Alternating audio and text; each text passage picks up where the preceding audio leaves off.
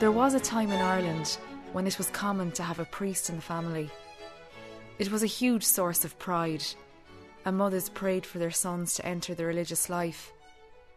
But in the Ireland of today, the opposite is true. I'm amazed at the amount of mothers I meet in the parish, and I'd say, You're Paddy there, you're Sean, he'd be a great priest. Oh, Father, don't say that, I'd hate him to become a priest. I think we have to listen to that. Why do women who practice their faith, who bring their children up in the practice of the faith, who worship the Lord, yet would hate and use a word hate their child to become a priest? And I think we, as official church, those discerning the future of the priesthood, must ask the question why.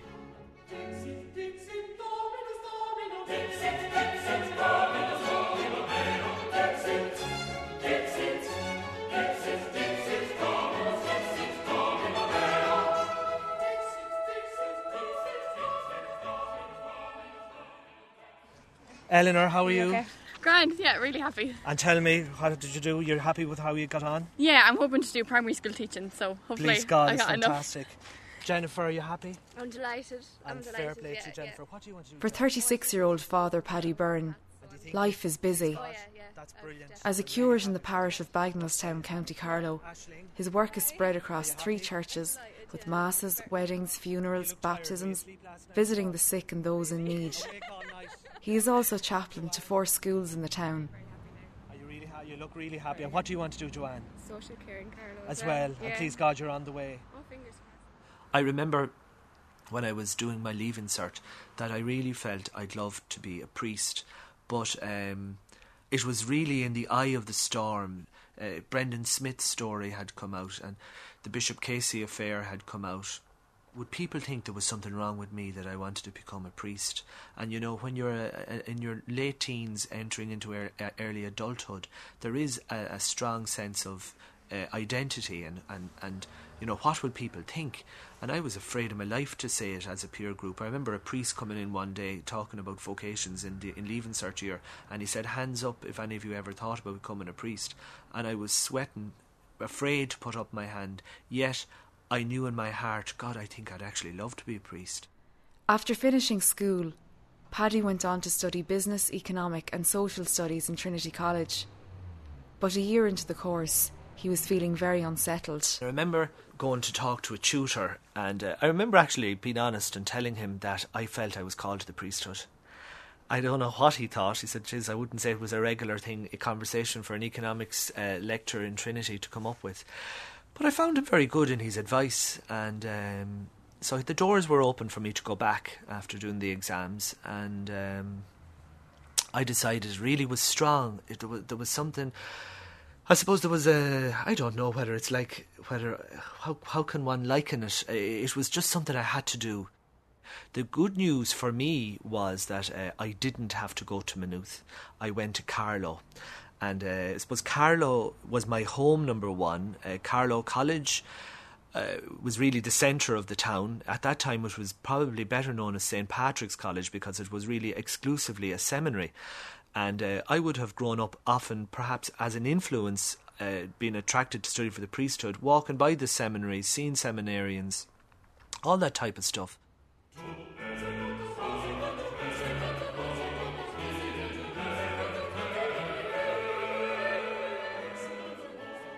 I was ordained when I was 26. Very young, looking back on it. Um, absolutely very young and full of it at 26 and yet so naive so very naive and uh, uh, I suppose is is seminary a place to grow up in I'm not sure I remember the morning of the ordination um, my late father and my mother got up out of bed early and I wasn't ordained until 7 o'clock in the Sunday evening in the cathedral and I remember going for a walk with my father around the back of the River Burn, and I found the conversation quite good. And going home, and there was an experience of emotion where I couldn't stop crying. And I remember my mother saying to me, If you don't want to go ahead with it now, you don't have to. But it wasn't those sort of tears. The tears were one of maybe a sort of a real moment, a moment where I was fulfilled or a moment where I was very worried as well. I mean, it's okay lying down prostrate on the ground and saying, Yes, Lord, I please God, I heard your call.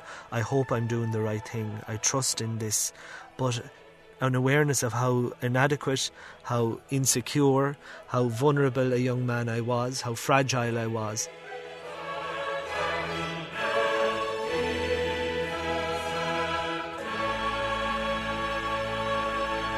And hoping that I did the right thing.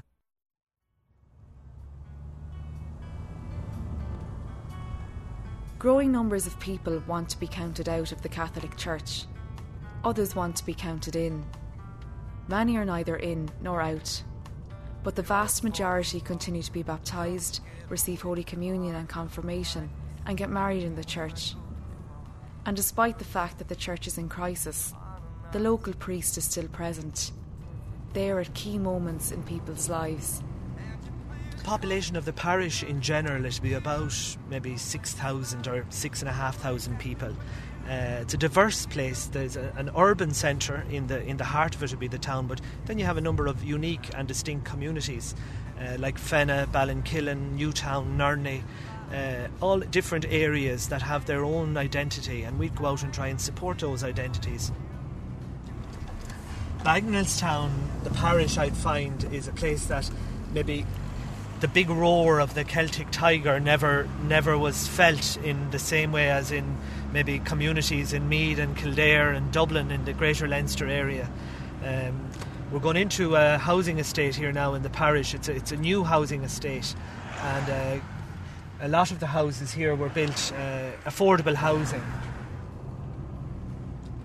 We had the nice occasion there during the summer a few times. What we've tried is we've went around to the community in new estates that were built and especially out in the country areas of the parish where we would have gone to bless houses. Now, of course, the day of just assuming that people would want their houses blessed is over, but I couldn't believe the huge response we got. That I would say 90% of people would have, after inviting them, if they wanted, would have said, Come in, Father, uh, bless our house. In my four years in the parish, I've never knocked a door without the door being open. Because again, it's sort of maybe affirming that fundamental truth that you know, discipleship is about responding to the needs, needs of others, and often that need is a vulnerable need. And when you're present and available in a moment of bereavement, in a moment of, like this morning, where we visited young people, in a moment of family crisis, and I suppose in a moment of joy, like a wedding, a baptism, a celebration of an anniversary, or just a connection, a call, visit to say hello to somebody, people are very, very welcoming. Uh, maybe people who are listening can see, but uh, well, I'm not huge, but I, I certainly uh, could lose a stone weight. And I, I put that down to, to people's hospitality.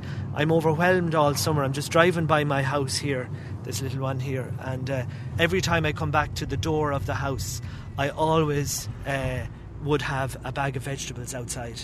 And to me, that's a huge affirmation in its own way. People saying thank you or looking after you. And I think to have a sensitivity to the fact that, you know, when you live on your own, you are sort of on your own. There's some of the lads here, we might just have a word with them, some from our leaving certs. Brian, does anyone want to have a little word with me here? Aaron, come over here for one second.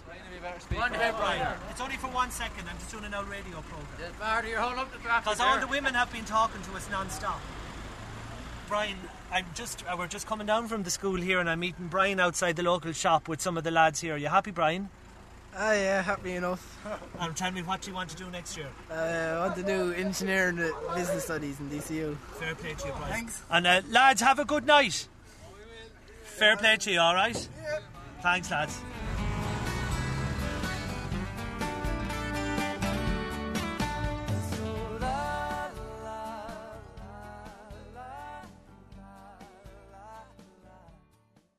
I would have come from a family that practiced faith, and um, my mother especially had a very dear place in my heart. Uh, she would have been a very holy woman, looking back on it.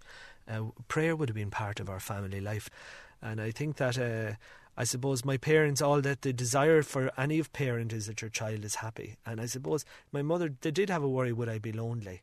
And I don't think any mother would want her son to be lonely. How are you, Molly? Molly, are you well? Ah. How are you, ladies? Hello, how are you? Well, Peter. How are you? How are you, Esther? I'm fine, thank The you. Esther is from the lovely place of Nurney. She gets me sometimes to pray that she'll re- meet the right man. Is that right?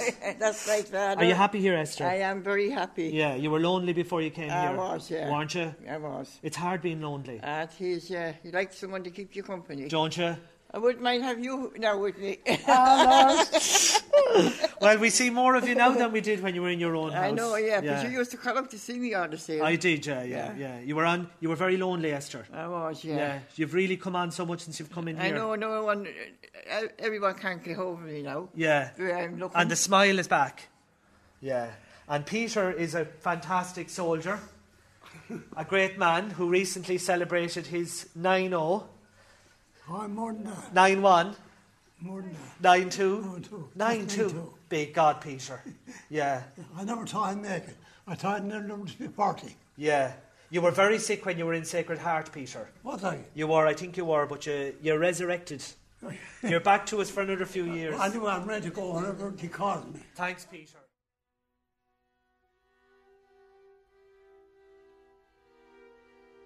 I've gone through an awful lot of bereavements in my life, um, really in a very short period of time.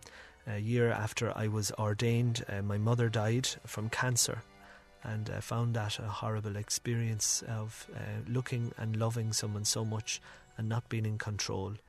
And I've great empathy with anyone who lives with cancer or any family member because it's it's a roller coaster of a journey and hopefully often a hopeful one where people recover. But in our case that didn't happen and our poor mother was very, very sick for the last year of her life. And I suppose it's a very real uh, bereavement that affects so many people. Uh, I suppose the next bereavement was our dad. That I suppose when, when my mother died, he was a very quiet man. His great phrase was, "If anyone called Margaret, you do the talking here now." That he certainly didn't have the gift of the gab. So Daddy, part of him died when Mammy died, and he got quite depressed and uh, very, very, very in on himself, and uh, he became very sick. And um, he, after a short time in hospital, he died very, very quickly as well and um, a young man only in his middle 60s. And then only two years ago, my eldest brother Jimmy, he died, and um, that was a huge, uh, a huge loss to me, and continues to be. Uh, a young man who, who was a great friend as well, and a, fantastic friend to so many people around Carlow where he grew up. So we've had our knocks as a family or as an individual.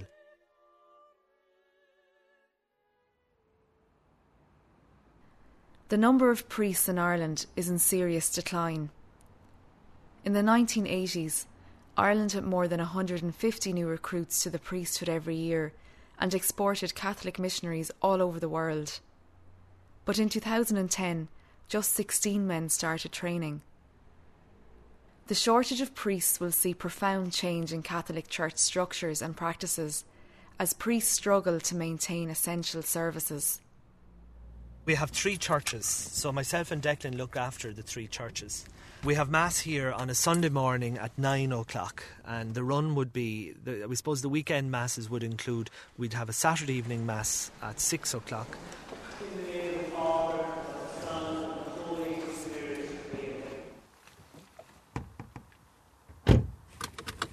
There's no panic. We would have um, a Sunday morning Mass at eight o'clock, Good morning, everyone. You're all very, very welcome as we gather this morning. The nine o'clock mass here in Newtown. Morning, Another would one would celebrate mass. What about fourteen miles away, up on top near the hill, ba- ba- Mount Leinster, there, Ballinkillen, and then we would have a half eleven mass as well on Sunday morning. And the Lord be with you. I'm reading from the Holy Gospel according to St. followed by a half seven Sunday evening mass.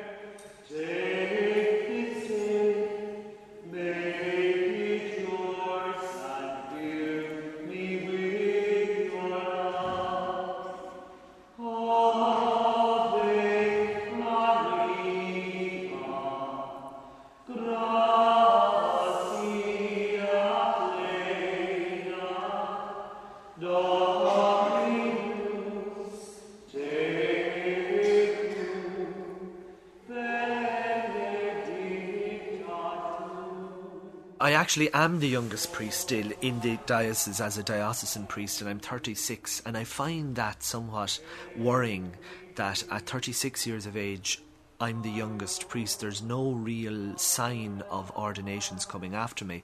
We have a small few number of men in formation for the priesthood. Um, the reality is there are only 15 priests in the Diocese of Kildare and Leighlin under the age of 45.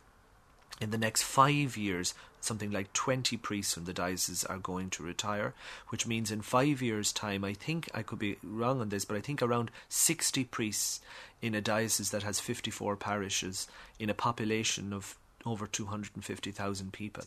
I think it's sad that many of the times, particularly in big urban centres, that the function of a priest is becoming like a sacramental minister exclusively, and that there is somehow the factory where people come in, get married, celebrate a funeral. You, you're just doing sacramental work in an anonymous way, maybe in a way that's not as personal as I can experience here in a rural area.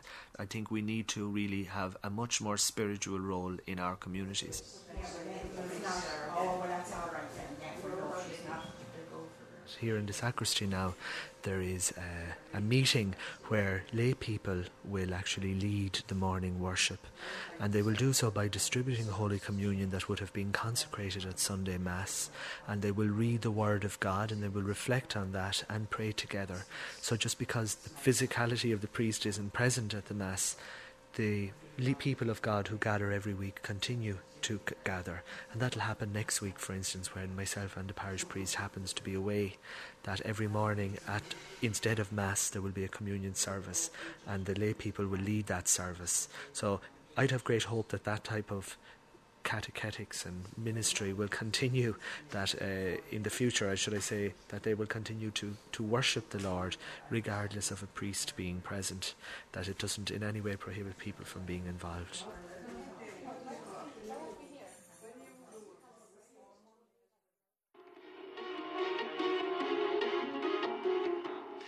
Morning, Ireland. Nine. up early this morning um, feeling this morning in good form I like the the early morning, particularly for my own personal prayer, because as a as a priest, we pray the breviary. That's okay. I, I, it's one of the teachers in the school. It's okay. Hello, Sean. Yeah. Is that okay? Thanks, Sean. To train a few new altar servers in the church. So I suppose that whole prayer of the breviary, uh, initially for a couple of years after I was ordained, I, I just was so in, I had no discipline around it.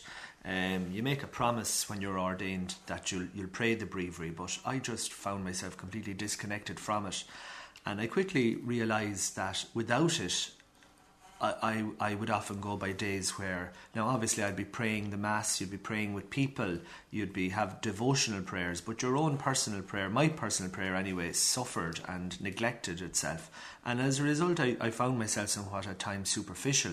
That the, the I felt maybe not grounded in the Lord to the extent that I I ought to be because without having a prayer life, being a secular diocesan priest, you really are a social worker. I mean, is there any difference between, you know, doing good works that teachers do, that lay people do every day, or being a priest? What's the difference? Now, obviously, you can celebrate the sacraments, but do you do so with with uh, integrity and with a, a sense of prayerfulness? So many people say to me every day, Will you say a prayer for this father? Will you say a prayer for my brother or a sister? Got a text message this morning from a man in my old parish who's diagnosed with a brain tumour to ask him me to say prayers for him who's going for chemotherapy today. So all those things are important and I see a spiritual hunger out there. And I think as priests we have a function to be spiritual leaders. It's a lovely church. How are you? You're on the air? Always on the air. Oh, all right, come on. Yeah. Hi, Margaret. How are things?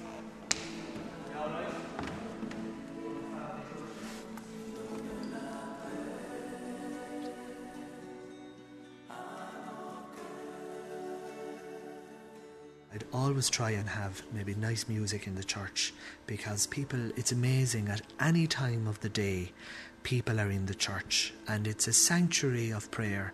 It's a place of hope, a place of quietness where, in that stillness of the day, in this place, it's in great contrast to the hectic pace that's outside of life, of pressure, of problems.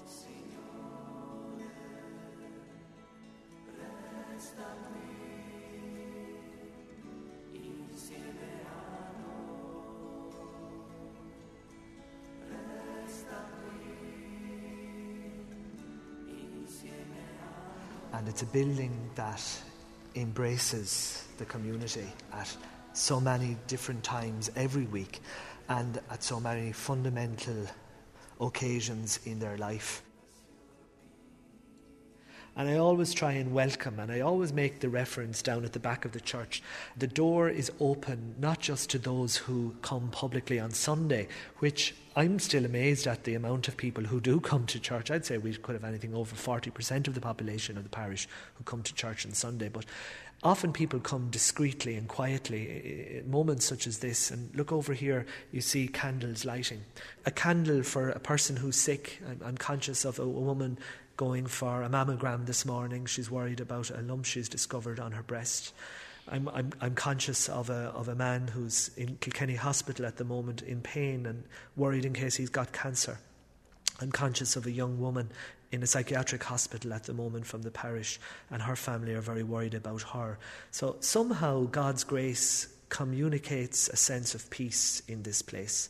And that's very much the message that I'm trying to preach that no matter what issue or burden we have, in Jesus Christ all will be well. And I think that's the fundamental message of our faith. It's nothing about the institution. The institution serves the fundamental message. But the problem for me is that the institution became the message and it forgot about the fundamentals of the Christian story. And surely in that image of the door open, my priority is also for those who find the door not open. What about the couples who are in second relationships who come and say, Father Paddy, would you be able to do a blessing? And the problem we have, oh, we can't really because we're not supposed to. Or what about gay people who feel absolutely estranged from the church because, in one level, the moral teaching of the Catholic Church describes a condition that they term as intrinsically evil? Uh, what about people who have made mistakes and want to come back again? And I think I've absolutely no doubt that the Jesus of Nazareth, who is renew, rejuvenating the church through gifts of the Holy Spirit, Jesus of Nazareth is on the margins.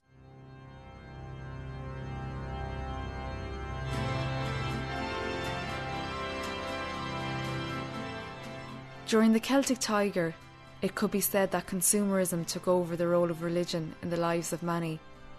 But in the current climate, people are getting back to the simple things in life, looking for hope and connecting with their faith. And what better way to do that than climbing Ireland's holy mountain?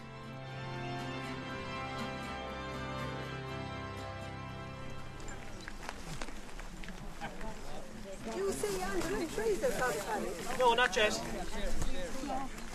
There's a good few gone on. Oh, I'd say they're gone on. Oh, An- Angela Shane's wife? Yeah. Oh, yeah, she's gone on. They always go on there. I think it's fantastic to be here at the butt of Croagh Patrick after a very early morning where around 120 people from the parish have come to make a pilgrimage. And uh, it's something that we try to do every year to be open to making an old journey, which involves getting up early, leaving at 5 a.m. in the morning, and arriving here at about quarter past 10 after a half an hour break en route. It's, it's a very grey day, looking up that the mountain itself seems to be covered in uh, cloud, but we have an expectant faith that, please God, this will be uh, revealed to us in splendid light as we make our journey. Come on, John. This is your first time doing it, chant.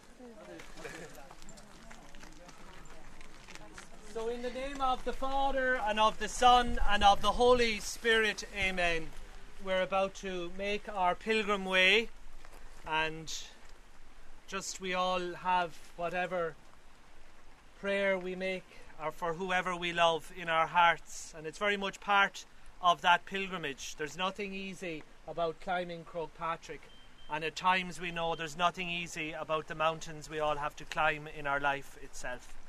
So we pray a decade of the Rosary for a safe pilgrim pathway for us, and we ask Almighty God to mind us and bless us. Our Father who art in heaven, hallowed be thy name, thy kingdom come, thy will be done on earth as it is in heaven. Bagnallstown in the last week, three people have been killed on road traffic accidents. So last Saturday, this day a week, I was out walking by the river and uh, I got a phone call from the guard saying, uh, You may come out here, there's a tragedy, another fatality. And it was a lovely young man, Milan, from Slovakia, and he was on his motorbike driving back to work about four miles outside the Borris Road. So I called out to a situation that was uh, extremely tragic. Um, I found very difficult because I was leaving immediately afterwards to go to a wedding and uh, a scene of great tragedy. A lovely young man, his whole life ahead of him, and he lying on the ground dead, and uh, a very unpleasant scene. And uh, great tears felt by his colleagues and friends. So I felt numb after that experience. And uh, I suppose on top of that, a young man just from the neighbouring parish uh, 17 years of age, was killed uh, four days previously. And three days after Milan died, another young lady, uh, 24 years of age, was killed just four miles down the road. So uh, it's, it's, it's, it's, it's a difficult part of the ministry that you are on call to these tragic circumstances. And what do I bring with me? Only, I suppose, often uh, faith my own inadequacies, no doubt, um, but a sense of God's presence, I pray and hope. And uh, I'm thinking of poor Milan and those young people and their family that, you know, a, an incident like that and it's all over and their family's devastated for life. So I'm thinking of those going up the mountain this morning as well. Glory be to the Father, Son, and Holy Spirit. And amen, amen, amen. Amen. Amen. Amen.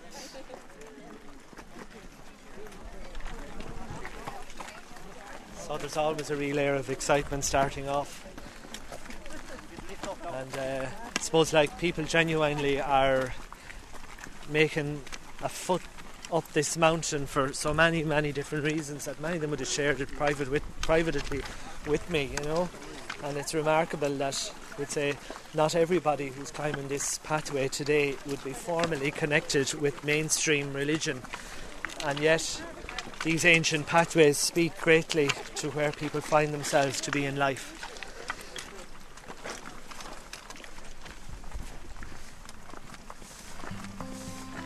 I suppose a morning like this morning offer, offers great hope. Uh, hope that our faith is bigger than the story of an establishment that's in crisis at the moment. That God's Spirit in this moment of crisis is reminding us that faith is so very alive.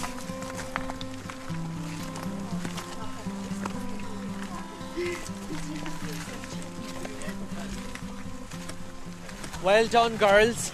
Tell you something for me, so. Are you long up yourself? I'm about a, no, not too long, a few minutes. Just so good. If you're talking, we have a mutual friend called Joan and Paddy. And poor Joan and Paddy, I've had the sad experience over the last three years of burying twins belonging to them and then baby Alice, who was born and died after a few weeks. And I know that their hearts are broken, and these good people here are great friends of them. Cousins. Cousins. Why did you do the mountain this morning? This is our third time. We want to complete it. Third time this year? No. No, no, years. it's a few years. since our third time to do it together. I don't know. I like doing a penance. You like I'd doing like it? to do Loch Derg, you know, a bit of confession and a bit of a penance. But I meant to do a fast yesterday now to kind of prepare myself a bit for it, but I didn't. I have to say, it just slipped my mind. It was just mad. I have an 18 month old now, and it's harder to, to get Yeah. going, you know, organise everything. Is it hard going with the child? She's very good. Is she? I'm so thankful to have her now. Thanks Isn't that fantastic to have a healthy child? Yeah. Two great women. To help God pour out Joan and be blessed with one now soon. It as means well. everything to her, doesn't it? Yeah. Yeah. Yeah. Well, we'll pray for them now at the Mass. We will. I brought my St. Anthony candle as well. You, do, you, you light that on the altar. and we'll that'll remind me as well.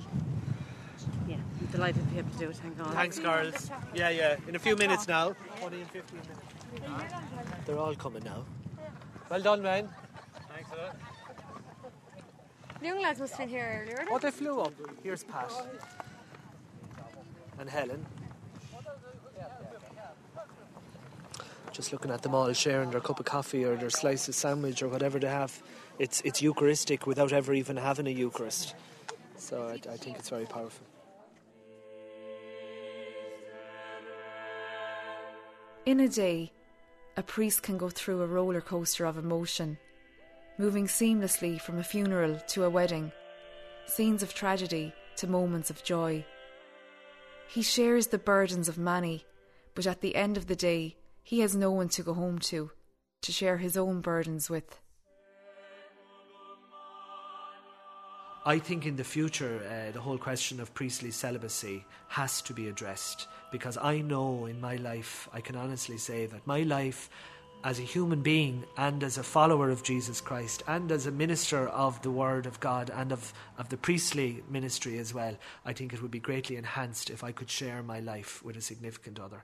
And I really mean that, that I think to have to be able to share your life in an intimate way with somebody else is very important. And I think that has to be allowed for. Um, but I, I, I wonder why isn't it? And I think a lot of it goes back to the old boys in Rome, not listening. Uh, I don't know what type of life that's going on there is, but I wonder is it in touch with the reality of a diocesan priesthood?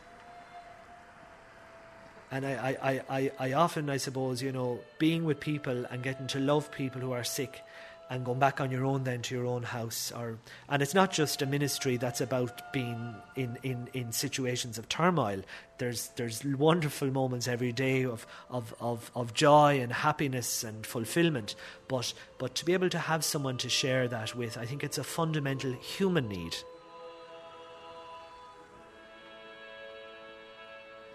The place I feel most, maybe at times, uncomfortable is going to a wedding. I love celebrating a wedding. I find it very difficult walking into the hotel on your own, looking around and saying, God, I wonder, is there anyone here I know?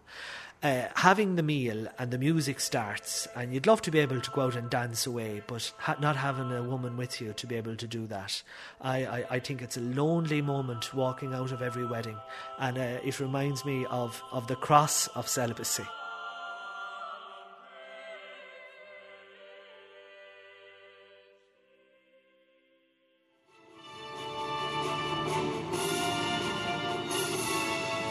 Of the Irish Catholic hierarchy are beginning a meeting about now with Pope Benedict in the Vatican to discuss the fallout from the Murphy and Ryan reports into clerical child abuse. When I see the Irish bishops at the moment, and I'm talking as a priest and it's only my opinion, over the last year I've been greatly disappointed by their by how overwhelmed they are by fear, by by silence, by by not getting out there and and offering the type of leadership that I would ask for. And uh, maybe my, my sense is too much, I don't know, but I would hope that in the future, please God in heaven, we'll have bishops fueled by the Holy Spirit, and in doing so, will be brave men to get out and to make connections with the unemployed, to be on the side of the margins, to be a voice of challenge to the culture that is so greatly secular and a culture that is so hungry for the spiritual, and that they will inspire others to be part of the life of the church and in the priesthood of the church. And that's that's perhaps I it's a perhaps idealistic or maybe a little bit too idealistic, but that's where I'm at, and I think it's the expectation that's not being really met. So I I hope and pray that leaders will emerge in this time of crisis that, that will have that courage. This isn't a time for Rome to hand out a safe pair of hands to manage dioceses. I think we've had enough of bishops with safe pairs of hands mentality. And it's a mindset that's safe, it's restrictive. I think we need a more a more authentic, charismatic liberal, and I don't mean liberal just to be a lefty, but a liberal to be engaged in the radical vision that is the gospel Jesus Christ surely wasn't a safe pair of hands when they brought him up to a cross and nailed him on it. That as a Christian leader, he challenged the structures, and in challenging the structures, he, he brought fundamental change. And I think that is the, the type of uh, context of leadership that I'm trying to, to, to, to partake in, or, and that we're so starved of in the Irish Church.